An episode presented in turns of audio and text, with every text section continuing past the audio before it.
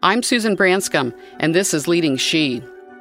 You know, I do, Susan, as you said, I have this um, saying that, you know, I hire really great people and get out of their way because, you know, it's really about the talent and finding, finding terrific talent, empowering them to do their roles, providing guidance, providing direction, providing, um, in some ways, even, um, you know, being the, the person that sort of advocates for them. But really, you know, that's what people want. You know, ultimately, I think two, two things that people want, and I really try to focus on this with employees um, and coworkers. You know, people want to add value and be valued. And adding valued is, uh, you know, when someone's empowered to add value, like you have a lifelong, um, you know, loyal, um, employee who is going to, you know, move mountains for you. And then being being valued sometimes is just offering, you know, giving people um, the room to make their own decisions, trusting people, and it's also valuing them, you know, certainly from a money perspective and those sorts of things. But but it's really about valuing what they bring to the table and giving them the opportunity to really shine. Lisa Knutson has had a 33 year career, 15 years of which she's worked with the EW Scripps Company. She was recently promoted to president of Scripps Network when several businesses merged. She oversees a staff of 850 people. Lisa is highly regarded as a leader and a risk taker and encourages her staff to openly oppose the status quo, push the envelope, and challenge the way things have been done. Her path to the top has been unconventional as she has a wide variety of professional experiences, including having responsibility for HR, IT, as well as serving as the CFO. She began her career in accounting with Arthur Andersen. Overcoming self doubt and fear, she took risks she would succeed in every area, and she did. Enjoy this great episode with Lisa Knutson. Today, my guest on Leading She is Lisa Knutson, president of Scripps Networks at the EW Scripps Company, a large publicly traded company which is a company focused on journalism, radio, podcasts, newspaper, TV, cable channels. Lisa has held the position since January of this year, 2021, when Scripps bought Ion Media. EW Scripps is headquartered in Cincinnati, Ohio, and in this position, she oversees the operations of the newly combined businesses of Ion Media, the five Katz networks, and Newsy. She oversees about 850 people. Lisa has been with Scripps for over 15 years. Prior to this leadership position, she served as Chief Financial Officer. And in that role, Lisa led the company's financial operations, corporate development, enterprise wide strategic planning, and manages company wide functions, including IT and risk management. During her career with Scripps, she served as Chief Administrative Officer and Senior Vice President, Human Resources. Prior to Scripps, Lisa worked at Fifth Third Bank and was with Arthur Andersen. She worked with a startup company called Sarah Technologies. Uh, and if my math is right, that's about 30, a 33 year career, Lisa. Is that right? That's right. I hate to admit it, but yes, it is. It's been a long, successful one. So, welcome to Leading She. Thank you. Um, continue to some introduction here, and then I'll ask you some questions. Um, you have a bachelor's degree in accountancy from Miami University of Ohio.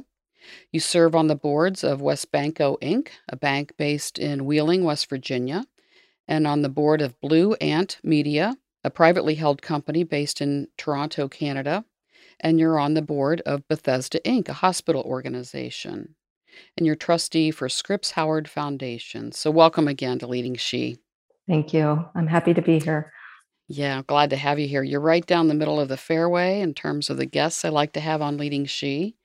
Um, Lisa was recognized in 2020 as uh, a broadcast best finance leader by Radio and Television Business Report, and in 2017 by the YWCA Greater Cincinnati Career Woman of Achievement. So, congratulations on that honor. Thank you. I was a career woman of achievement for the YWCA in 2011. Oh, so great. We are part of what they call the academy, right? That's right. That's right. Yeah. Yeah.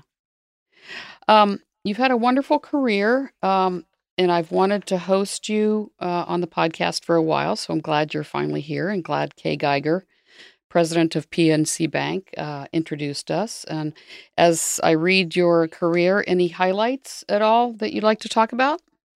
Yeah, I, you know, I think when you look at my, um, certainly look at my resume, it's um, a varied resume, one um, that did not, you know, it, usually you can see a direct path to the CFO or, um, in my case now, leading a business unit. And and I've had you know lots of careers over time, um, uh, and several within the same company, um, EW Scripps, and um, I've enjoyed um, following my passion, following my um, interest, you know, taking on challenges throughout my career, and you know, Scripps has been a wonderful place for me to sort of live my adventure certainly over the last 15 years. What is the market cap of EW Scripps? I know it's a publicly traded company. What is the market cap? You know, we're over um, close to uh, you know close to three billion dollars at this point in time. You know, over the course of the last several years, we've been on a acquisition tear. Certainly, starting in 2017 um, through 2000, really uh, ending this year at the beginning of the year, we've bought and sold a lot of businesses, um, really repositioning ourselves um, transforming, I think, the company into um, what it is today. So, you know, we mm-hmm. just, as as you mentioned, we just finished our last acquisition in January with Ion Media, which was the largest acquisition the company ever undertook, which was two point six five billion dollars. Um, buying Ion Media and um, you know positions us nicely for the future of the you know changing media landscape. Sure. Um, yeah, that's, I understand that's when you uh, achieved the position, you were promoted to the position of president uh, when Scripps bought Ion Media. Tell me a little about what Ion Media does, Katz, the Katz Networks, Newsy. T- tell me what uh, companies you're over and what they do. Yeah, so um, you know, we're think of us as a hybrid between a broadcast network, so some, something like ABC, right? ABC, mm-hmm. CBS, NBC. We are the fifth, um, you know, the big four: ABC, CBS, NBC, and Fox. Where Ion is the fifth largest broadcast network. So Ion owned television stations across the country but very different than local TV stations where you're broadcasting, um, you know, local news and local um, and programming from ABC or NBC. Ion is the network, and we have stations across the country and affiliates across the country that are running Ion programming. So, so in some ways, we are like ABC or NBC where we are broadcasting, um, you know, the fifth largest broadcaster, but we're also on cable and in some cases, um, you know, in 2020, we're um, the third largest cable network, so watched cable network, uh, because we are broadcast on cable as well. So um, that's Ion, and we combined Ion with our. We had five, um, six other networks, including Newsy. We had Bounce, with which is our African American focused network. Think of BET, but um, Bounce is really focused on the positive portrayal of African Americans. Um, we have Grit, which is um, sort of a Westerns, sort of uh, male focused network. We have Laff, which is a comedy network. We have um, Court TV Mystery, which is really think of like lifetime movies and mm-hmm. mysteries. And then uh, we have Court TV. Um, so we yes. We resurrected, um, you know, what many years ago, many people knew Court TV during the OJ trial. We bought the rights to that, um, the the back um, uh, rights to Court TV and the name, and relaunched that in 2018 2019, and mm-hmm. and then Newsy, which is our national news network. And so, what basically what we're doing is combining all of our national networks, both entertainment networks and news networks, into one division, which is now the uh, Scripps Networks division. Okay. All right, good. Um, yeah, it's interesting that uh, the American public uh, gets its media much differently than, say, during the time of the OJ trial. You know, we are mobile, uh, we get it through streaming, we get it through TV, but TV is just a portion of how we get our media. Right? So it's all changed, and and and I think uh, Scripps has adapted very well to that. Yeah, I, I, think what you're seeing is this phenomenon where people are cutting the cord, right? They're cutting cable subscriptions. Um, little do people know that when you cut cable, you can plug in a digital antenna to your TV, which you can buy on Amazon for less than $20. And suddenly, 50 channels are available to you over the air for free, and including mm-hmm. all of our networks, but also including ABC, CBS, free sports. And so, you know, people are cutting the cord. Um, the growth in the over the air. So think about the rabbit ears that you used to have on your TV years and mm-hmm. years ago. Right. Now you don't need rabbit ears. You just plug in a digital antenna, and suddenly all of this free content is available to you. Um, mm-hmm. At the same time, you know, people are um, signing up for subscription on demand, right? Um, you probably, like me, subscribe to Netflix and Hulu and yes. Disney Plus and Discovery Plus. And we are also moving our networks, each of those networks that I talked about, to what we're calling free ad supported networks. So now you can stream those networks or watch them over the air or watch them on cable. And so you have to adapt um, to where the media consumer is going. I mean, this industry, just like lots of other other industries, are just full of change and disruption, and you've got to be able to be flexible and pivot as you see the direction that the consumer is headed. Sure, sure. Well, you are um, in my getting to know you a bit on our, our talk. Um, you are a strong leader and you are good at assembling teams and you as you say hiring the right people and getting out of their way um, and you say that you appreciate you appreciate individuals value and what each individual brings and what motivates them uh, you know what's important to a 25 year old employee is different than yeah. uh, a 55 year old employee and talk about that as you lead the company lead your group and appreciating individual differences yeah, I, um, I have for a long, long time. Uh, you know, certainly I'm a what I would call a, a values based leader. I'm very, very in tune with what is important to me, what I value.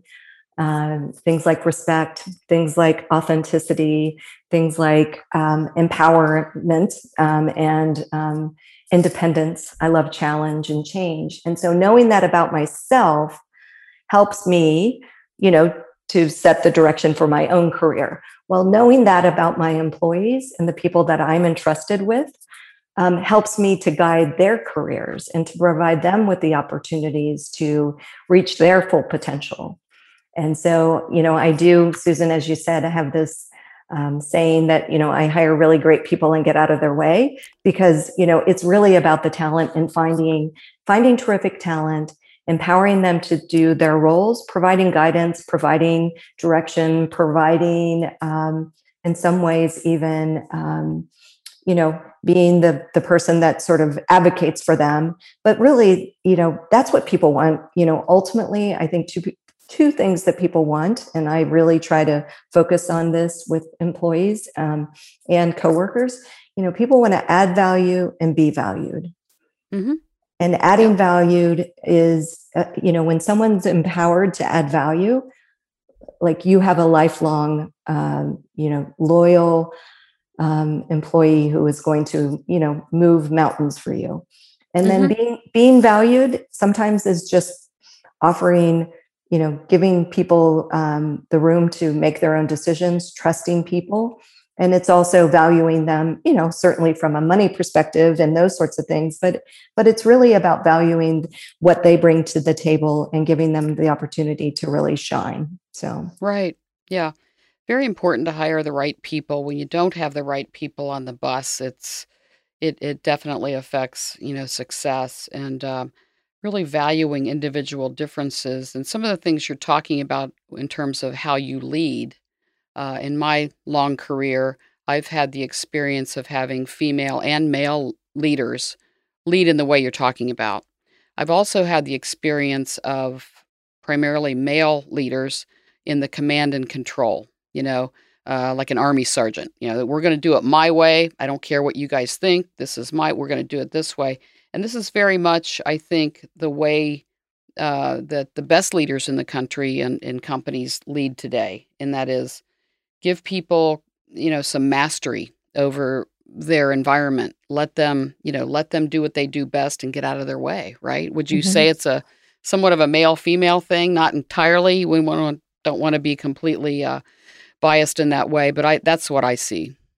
Yeah, I I definitely um, you know I I I definitely see what you're saying in terms of that's been I think a traditional sort of role model for male leaders, right? Mm-hmm. Like that that right. is that's you know for the last you know certainly the last 30 years plus of my career um, i have been um, i would say really blessed to um, in my career to come across some leaders that were not um, that way and that mm-hmm. were that gave me the opportunity to sort of um, you know shine and spread my wings and um, and you know certainly at scripps in particular rich Boehne and adam Symson have been leaders. Um, you know, I'm I'm famous for sort of saying like make them tell you no. So I, I will I like I like to push the envelope. Like tell me yes. no, I can't do that. Um, right. And and so I, I I do think it's it's probably um, you know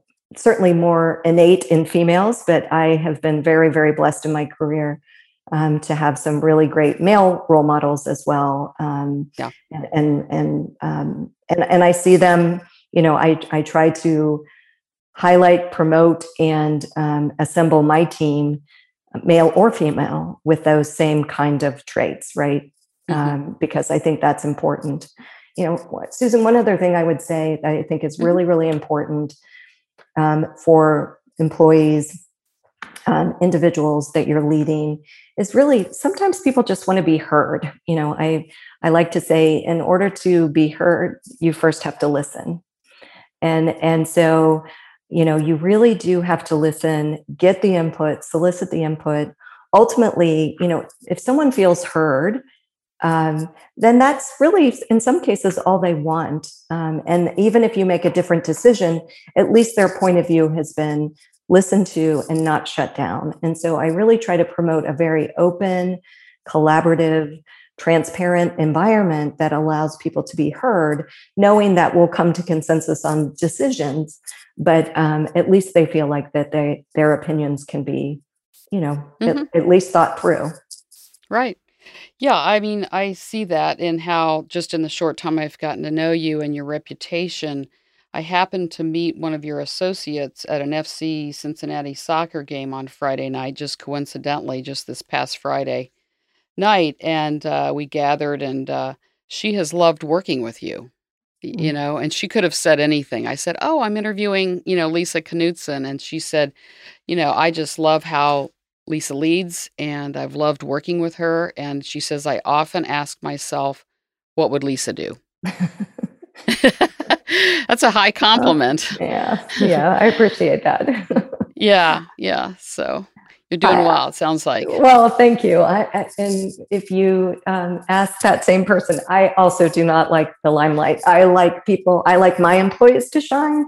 And, yes. and that gives me more satisfaction and a sense of accomplishment when they're the ones getting the accolades versus me. So that I will, yeah. I will say that. Um, that's, that's wonderful. There's no higher, no higher compliment than when someone that you've helped to you know coach and mentor along the way is wildly successful. That gives mm-hmm. me more like that that i feel like i'm making a difference when when i right. see them yeah. I read a study at one point that said that most ceos are natural introverts and the best leaders and ceos are natural introverts which seems counterintuitive you know you always mm-hmm. think ego extrovert but really many great ceos and leaders tend to be somewhat reserved mm-hmm. and uh, that can work really well. Yeah, that's right. Yeah. Uh, you've had the experience with Scripps as CFO. You were over the HR area, IT, which is really an unusual combination to to be doing the numbers stuff with as CFO, doing the people work with HR, and then IT. Um, so I'm just wondering, as for example, you said when you took over the HR head that you had no experience in HR, and it sounds like um, perhaps you were being prepared or groomed for a CEO role uh, as you were rounded out, your experience was rounded out. What would you tell listeners as, uh, on these varied roles, how they how it helped you? You know what what uh, the circumstances were there. Yeah, and I, I would um, I would say it was my you know i followed what i was interested in right? So this was not you know a purposeful path that the company put me on. This was a, probably a purposeful path i put myself on. And um, and that was to be open to new opportunities.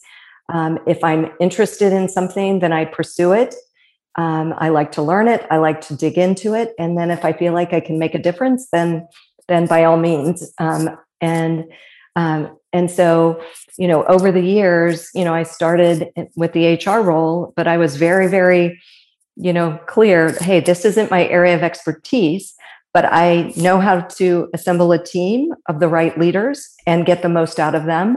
And, and honestly, I've repeated that same cycle when I brought IT onto, you know, I, I, I can remember sitting down with our CIO saying, Hey, listen, you and I both know I'm not going to tell you how to do your job, but I'm going to be an advocate for you. I'm going to help you make decisions that we need to take, you know, in terms of investments or um, risk factors that we need to mm-hmm. consider. Mm-hmm. But I'm not going to tell you how to do your job. You're probably going to tell me, um, you're going to teach me um, what I need to know. But I'm going to be, you know, the best leader that I can for you. And and honestly, that's just the way that I've approached every single role. And mm-hmm. asking, mm-hmm. you know, I think sometimes as a leader, um, and and I do think this is more, um, you know, more women approach things this way, I'm not afraid to tell people I don't know and I need your help. And when you when you're vulnerable in that way and you ask people, "Hey, like this is an area that I don't know much about and I really need you to lead me so that I can be a better leader for you." People rise to the occasion. I I, I can tell you, mm-hmm. I have I have not had one person not rise to the occasion when I've asked for help. And mm-hmm. and ultimately you're enrolling them in your success, but also it's their success at the end of the day. And so, sure. Um, so I think it's interesting, you know, when I take a step back and look at the different things that I've done in my career, it has mm-hmm. prepared. It has prepared me, I think, for this role, um, leading this business, because I have the appreciation for the people side of it and how important it is to get to get that right. I also understand the risk side of it and the, you know, from IT and uh, risk management, but also the financial side of it. And, mm-hmm. um, you know, all of those experiences really brought me to this, this moment. Um, mm-hmm. to take on this really, really um, big, challenging opportunity for Scripps. Sure, sure. I think all of the leaders that uh, women leaders I've talked to in leading She, without exception, have taken risks in their career success and you say you're a risk taker you've talked about risk tell me tell me a story or tell me give me an example of how you believe you've taken risk and it's worked out and uh, it's a good thing for you know women to do as they are uh, headed to leading roles yeah so um, probably you know certainly the one that comes to mind um, most uh, notable in the last several years was when adam Symson um, asked me to be the interim CFO and then ultimately the CFO. And I had long been out of um, public accounting and accounting, period. And so, you know, my first reaction was, oh my gosh, you know, I'm not going to be able to do this. Like, and just, you know, sort of this moment of self doubt and fear uh, of saying yes. And honestly, you know, I talked to my husband and, you know, we've been married it'll be 33 years this year. Um, mm. and he he said, seriously, like every challenge you've ever like ever accepted, you've succeeded at. And like I think you should say yes. And so it was sort of a, a little bit of a leap of faith. It was certainly a risk. You know, the CFO role is a very public role, and right. um, and um, and little did I know, um, a month after I became the interim CFO, we also ended up in a proxy fight. And so it, the stakes got even higher, right? Immediately. Mm-hmm. And um, and I honestly said, you know, I, I know and I know myself I can do anything I put my mind to, including this. And that's what I told myself over and over and over again until I mastered, you know, mastered the role. And um, but that was that was you know that was going to be an epic public failure if if I wasn't successful. Um, mm-hmm. But uh, you know, I'm happy to say that it was it was not, and um, and I found right. success there. What we, you know, somebody told me when I started my company in 1998, jump, there's water in the pool. You know, and I think sometimes as women we go negative and we think, oh, I just can't risk it. But you know, my spouse knows me like it sounds like your spouse knows you. It's kind of mm-hmm. like, what are you, what are you worried about? You know, so you have to listen, listen to them. But uh, that's right. Yeah, we have to take risk. Um, tell me a little about your personal life. Where did you grow up? Siblings, um, yeah. and then your personal life now. Yeah. So, um, born and raised in Cincinnati. Um, grew up in Fairfield. Um, mm-hmm. I was the youngest of three girls. Um, my mother um, was a working mom for a while. She was in a definitely in a male dominated field. She was a designer. She worked on the lunar module. Um, you know, uh, in and my dad worked at GE um, for forty plus years, um, working on um, jet engine. Um, he was also a designer. And you know our I, I think my parents and my mom in particular like you can be anything you want to be. Like there was never limitations put on us. Mm-hmm. um, and so uh, you know and my mom was definitely a um, an advocate for women's rights and and promoting women. And um, and that just always you know I, I still to this day have a very very like I, I want to be a good steward to other women and and yeah. pay it forward. And that's really really important to me. And I think that was instilled at a very young age um, seeing my mom um, be an advocate for women in sports and and other mm-hmm. things um, yeah. as, as I grew up. Um, I have two older sisters that still live um, in Fairfield. Um, my father passed away last year. My mother mm, died about 15 years ago. So mm um, it's just um, the three of us now, but mm-hmm. we, um, uh, you know, close to my sisters. I also have three children. So I have a yep. 30, 30 year old, a 26 year old, and a 25 year old, um, two girls and a boy. And I have two grandchildren. So I have a four year old granddaughter and a uh, one year old grandson. So um, it's so much better being a grandparent. so yes, absolutely love it. Um, yeah, and you know, and I um, honestly, I've had, you know, Steve is my husband and we've been married, as I said, 30 plus years. And um, we are, you know, we're a team. We've been a team mm-hmm. from the beginning. Um, back when I was pregnant with our second child, we made the decision that my career was probably going to be the one that we um, invested in, so to speak. And so my mm-hmm. husband made the decision back in the early 90s to be a stay home dad, which there were not many dads in the early 90s becoming stay home dads. And hmm. I, I, would not be where I am today if it wasn't for the sacrifices he's made. And, um, and we've told our children from the beginning his job is the most important job. My, mine might pay the bills, but his is about the future of our family and the legacy mm-hmm. of our kids and grandkids. And mm-hmm. and and together we just really you know made a terrific team. He was the reason i could do what i did and to take the risks that i did and support me you know every step along the way. Wonderful. Yeah. We've had some uh, we've had several women on the podcast who have said the same thing that their husbands you know they they their husbands either stayed at home or their their job was less uh, important. I, I, I, should shouldn't say important. It's not as less important because it is a big job to raise children. But yeah, it's uh, it can help a lot. My husband was the same way. My husband is Steve, and uh, he we've been married almost 39 years and uh, have two kids. Thanks. And I agree with you on the grandchildren comment. I have two boys, six and four, and uh, it is wonderful. It is wonderful. Is. Yeah. It's it's it's quite it amazing.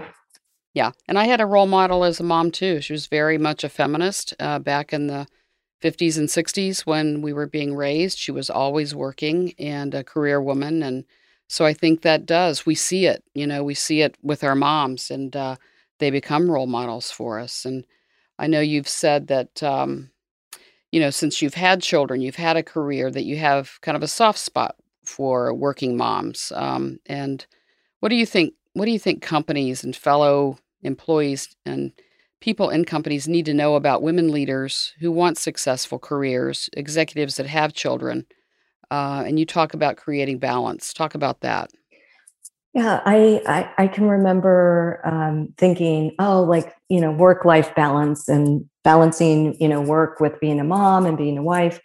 And honestly, I think the um, you know that's it, it's sort of elusive, right? Balance is elusive, and I think what you have to do is balance the moments, not that not in totality, but the moments that matter. And so, you know, as I as I mentor young, you know, mothers, especially new moms, I say, like, pick the moments that are going to matter uh, for you. So if it's, um, you know, I took off every year for my kid's birthday from the time they were, you know, obviously when they were born, but until they were in junior high. And I would volunteer for school on their birthday until they didn't mm. want me there anymore.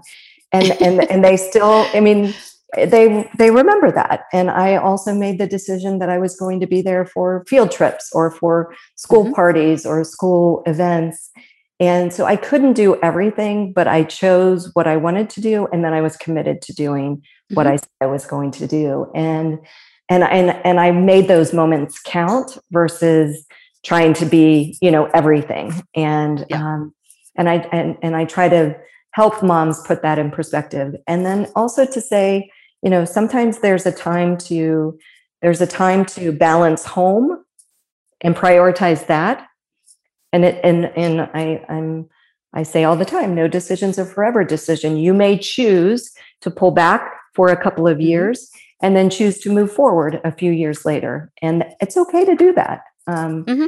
we have and, long careers we can do that exactly and so mm-hmm. and and i think today more and more men are doing that i've i've mm-hmm. mentored many, many men who say, I, you know, I'm not going to miss this time to coach my daughter's basketball team. Yeah. So I, I, and, and I, and, and that's where you, knowing your employees and what they need, like yeah. knowing that they need that and allowing them to take that and have that flexibility, you're going to get 10 times more oh, from yeah. them. Pays, pays dividends like go, you know, go be with your daughter, go take her to the doctor's appointment, whatever it is. Yes. You know, it it uh, just pays dividends, and then you have really motivated people. You know, exactly when you exactly. know they're you're working with them and in creating balance. That's right. Um, uh, you have a philosophy. Just you said it earlier. Um, which I love, make them tell you no, which I've done in my career. What do you mean by make them tell you no? So, um, and I say it now to my people, say, make me tell you no. Um, but I, um, you know, I, I, I would say I'm equally sort of, you know, partially very, very strategic and have lots of ideas and and see, you know, throughout my time at Scripps in particular, see capabilities maybe that we need to invest in. And so I I have pushed the envelope in terms of like, hey, I think we need to focus on, you know, I started a, um, you know, a, uh, the what we call um, program management at Scripps. You know, we had mm. lots of really big transformational projects happening. And so I put together what I thought was the, you know, proposal for that organization to exist within Scripps. And and I thought, I'm going to make Rich tell me no. And Rich didn't tell me no. He said, you know, that's the scary part when they say, yeah, go. And now you've like, okay, now we've got to do it. We've got to follow through with it. And so I want people to bring ideas. I want people to bring um, new ways of doing things and mm-hmm. cha- and challenge me um, and challenge the organization to think differently. And that's what I mean. Like, make us tell you no. Like, push the mm-hmm. envelope. Um, mm-hmm. You know, let's let's push ourselves to the you know the our outer comfort zone. Um, and and that's what I really mean by that is mm-hmm. is um, you know um, be bold, take risk. Right. Yeah. And come up with ideas. You don't want a, a conference room uh, group of people nodding their heads every time you talk. You want them to challenge you. And that those are the best companies that yeah. some of the best ideas are around the table and they've got to have the confidence and the, you know, to take a risk and say, what about this idea? And if they believe in it really, you know, strongly, to keep pushing it, you know, mm-hmm. and just like, you know, tell me no. It's just like in my business, I say I pound on the chest until everybody's calling it, you know, yeah. and uh, I don't give up. And so yeah. it's it's a real strength, you know, to be able to do that and have the confidence that you believe in your idea and you know to, to, i dare you to tell me no you know yeah i think uh, the other word that comes to mind is courage i think sometimes yes. you know having the courage to come forward and and proffer the idea like is like sometimes that's half the battle it may be the best idea but if you don't have the courage to bring it forward it's not going to see the light of day and mm-hmm. yeah. and and as a leader even right now you know leading this organization bringing together three different organizations into one i have tried to you know i have open office hours where any employee in my division can reach out to me for a half hour zoom call and you know mm-hmm. what there have been employees that have reached out to me that have brought ideas forward that we're now implementing and you know what i mm-hmm. do i make sure that they know it was because they had the courage to reach out to me to give me that idea. Otherwise, we may not have gotten there, right? Like, or right. we would have gotten there a year from now. And I think then reinforcing, you know, sometimes it doesn't work out quite that well, but mm-hmm. reinforcing, mm-hmm. hey, look, you came forward and you made a difference. And now we're going to take that idea and implement it. And right. And I think um, you know, if I can instill in our organization anything, it's the you know, two things. One, like I, am full of sayings. Like I want people to veer outside their lane. I, I say that all the time. Like if you have an opinion about another group, people should not. There's no ego involved, right? Like they should be mm-hmm. open to those ideas. So veer outside your lane is one of them. And then I think what you said earlier, deference is an idea killer. Like I never want deference um, to be pervasive in my organization. Mm-hmm. Um, I, I, want people to, you know, just because I, I tell the story all the time, um, you know, years ago, we were working on something at Scripps. It was when Rich Boehne was CEO. And uh, we were remodeling the office. And Rich said at one point in time that he liked the color green. Suddenly the walls were green because Rich said, like, that's deference, right? Like, no, yes. Like, he wants green. We're doing green. and, and, he didn't. He wasn't. He wasn't asking them. To, but but that's when people when there's deference for leadership and not that that's what kills ideas and right. or free flowing information. And I think you know just being a leader that's open to listening and and mm-hmm. encouraging the free flow of information mm-hmm. is is key. It's healthy. It's healthy for a company. Um, Scripps owns Court TV, as one of its networks, and Court TV had the exclusive rights uh, to the May 2020 George Floyd murder Derek Chauvin trial. Yes. Uh, Court TV televised it. It was streaming. Um, it's not only televised, but it was part of our part of our digital mobile world. You could you could watch it on your phone, uh, yeah. right? I mean, mm-hmm. um, talk about that and what was this controversial to air it? What were the ratings, the views, uh, any negative press or backlash? What was the company posture on this? Yeah, so um, this was the first time in Minnesota history that they have allowed cameras in the courtroom.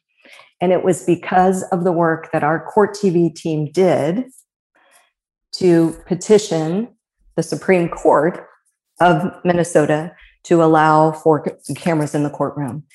Okay. And um, so that was number one.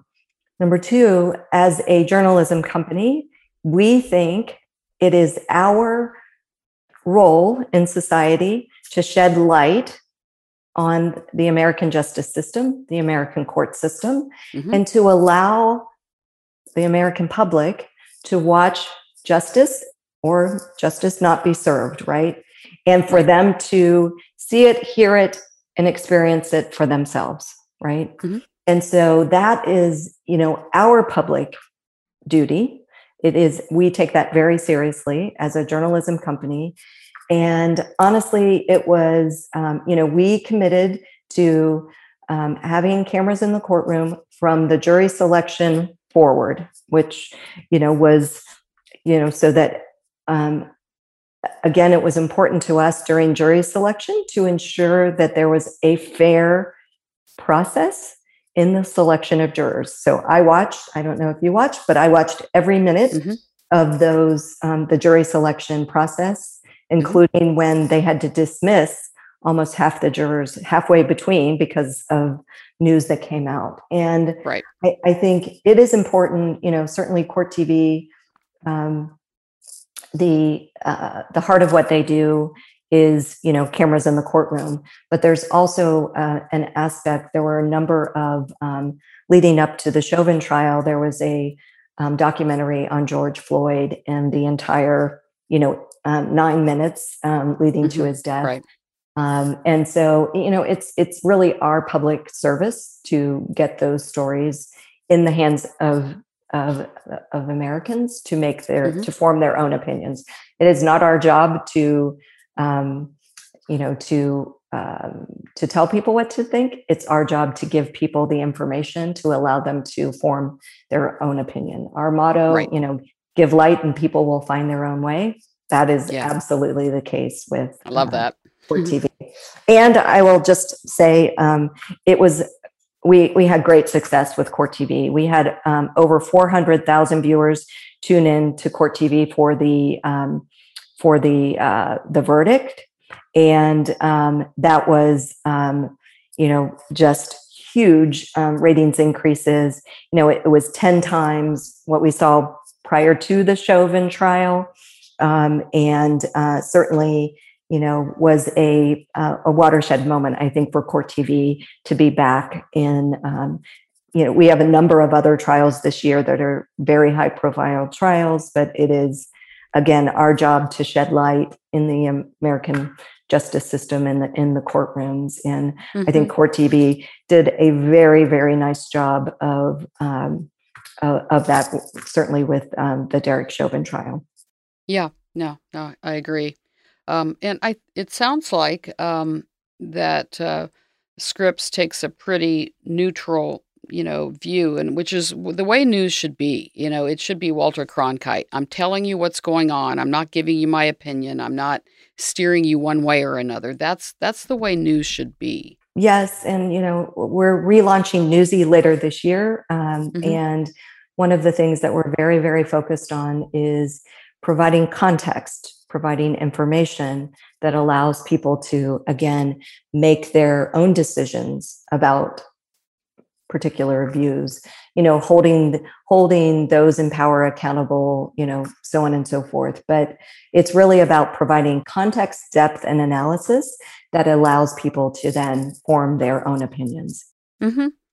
sure yeah it sounds like i mean most companies and my company is one of them since the the race relations, George Floyd death, and, and everything that went on there, many companies are saying we've really got to embrace diversity, equity, inclusion. We have to have belonging and opportunity. And it sounds like perhaps Scripps has done this. You have a network for sort of like the old uh, maybe Black uh, BET Black Entertainment Network, and you have Bounce. So what if what has been the diversity initiative within the company? Well, so um, I will I will talk about it in two ways. So let, let me talk about Bounce. Um, Bounce is our African American focused network. It's 11 years old, 10 years old this year. Mm-hmm. Um, you know, we bought um, Bounce in 2017 as a part of an acquisition that we did. Um, it is focused on the positive portrayal of African Americans. We air something called the Trumpet Awards. We will air our 30th year um, you know, certainly it started well before Bounce, but it's been on Bounce for the last number of years. Um, and that is the celebration of Black excellence, and that will be hmm. early next year. Um, and it is it, it is a phenomenal, um, just inspiring moment, you know, um, to tune into the Trumpet Awards. So that's one aspect of um, our business that is very, very focused on um, lifting up the Black community, uh, ensuring that we are um, good stewards um, in terms of you know the as I said the positive portrayal of African Americans. Mm-hmm. We also at Scripps have a um, equity, diversity, and inclusion program that is um, uh, focused not just on employees, but um, our business and also our um, corporate social responsibility. Um, so it, it, it, it includes um, Daniel Wright, who runs that division. We are just off of a phenomenal week. We had a diversity symposium um, the second week in June, um, highly attended um, by more than a third of our employees um, tuned in. It was programmed um, uh, probably four hours a day. They could sign up, you know, obviously on Zoom. Um, and we had outside speakers on lots of different perspectives.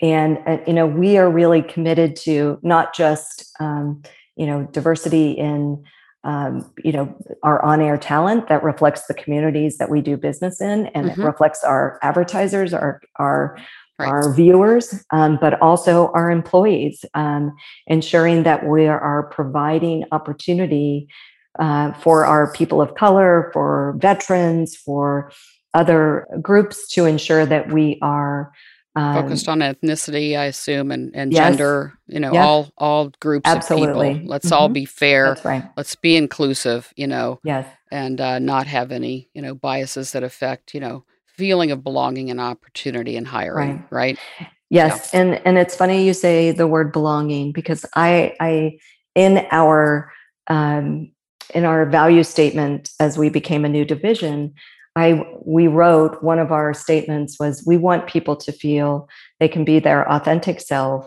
and have a sense of belonging, right? And that's mm-hmm. like ultimately then you feel you feel at home, you feel mm-hmm. open, you feel more at peace and have the courage as we talked about earlier to mm-hmm. share ideas and to have a voice and and that's really what i want for really sure. every one of our employees if possible Right. Yeah. It's like a value that's not negotiable. You know, if you really stick to it, it's like that's not negotiable. That's a value of the company.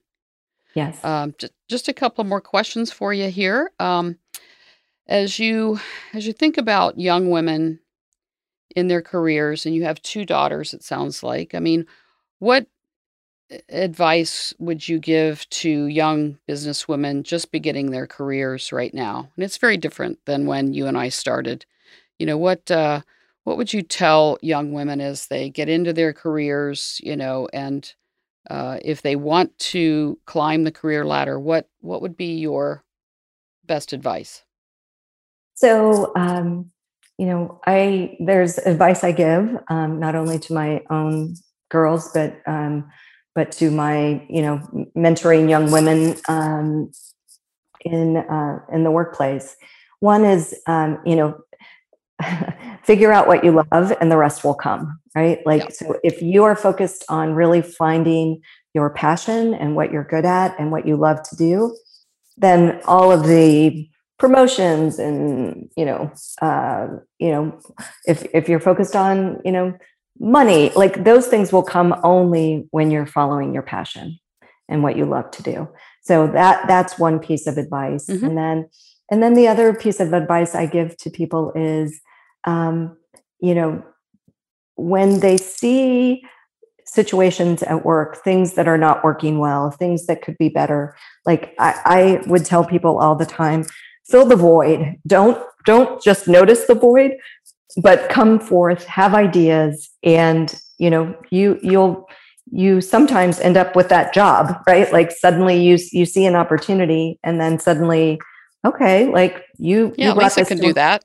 yeah, exactly. And so, so you know, fill the void. Um, don't just complain about it or just don't right. notice it, but really um, fill that void um, wh- when you see those um, and notice those. Mm-hmm. Great advice. Uh, did it take you a while to figure out what you were really loved and and best at in your career? Yeah, that's probably why I've had so many different different um, jobs. Like, different jobs. See, what do like, I? yeah. and, and try I this, also, try that. Yeah, exactly. And I think you know each. Up, I, actually, what I love is challenge, and that's what I had to come to grips too. with, right? And so, yeah. So that challenge could be as CFO, that challenge could be as the head of strategy or mm-hmm. now as the head of this business. And so mm-hmm.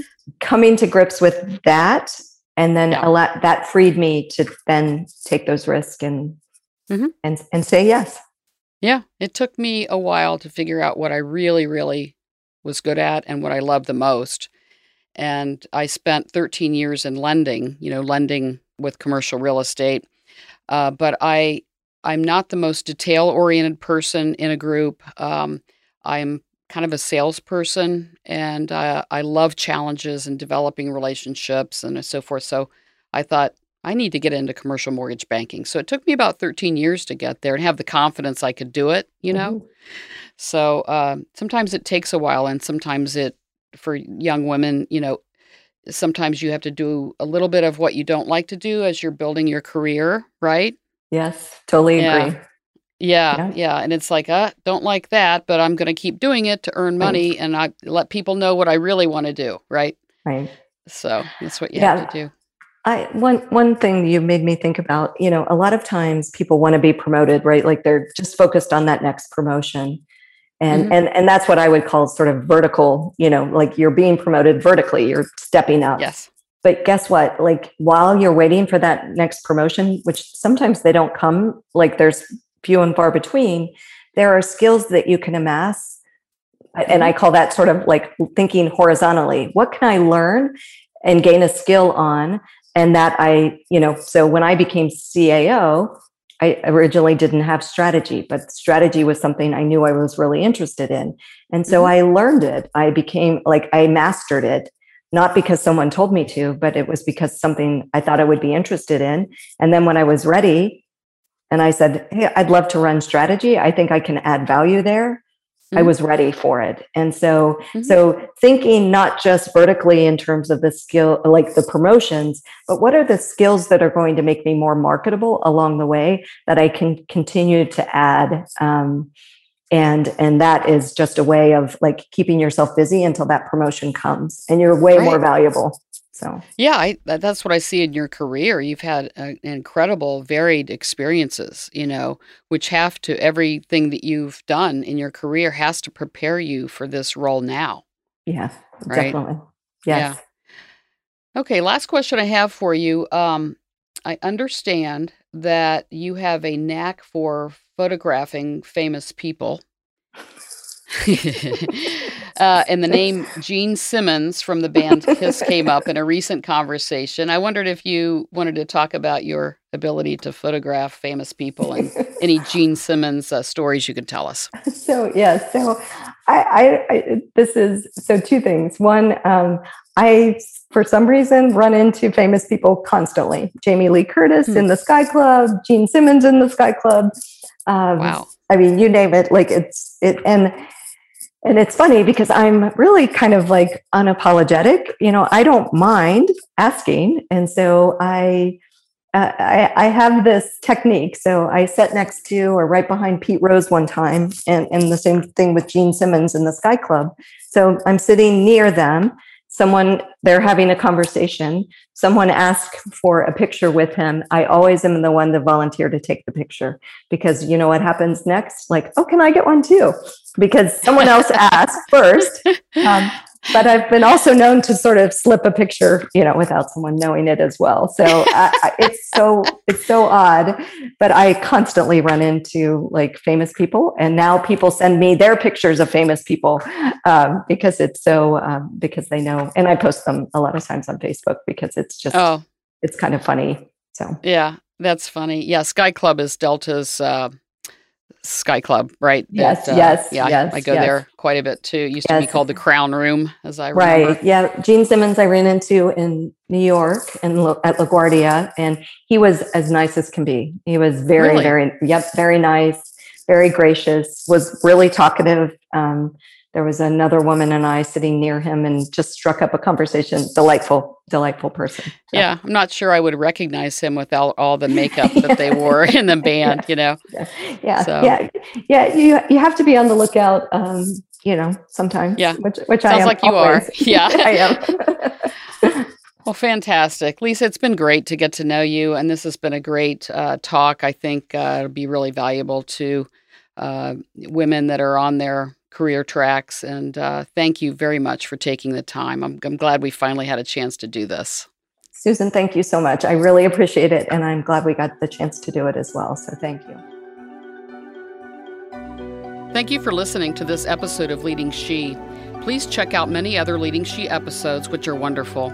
We discuss challenges these accomplished women have overcome in their careers. Please subscribe to this podcast and rate it and review it. Follow Leading She on Instagram, Facebook, and LinkedIn. And visit our website, leadingshe.com, where we have ideas and wisdom for women leaders.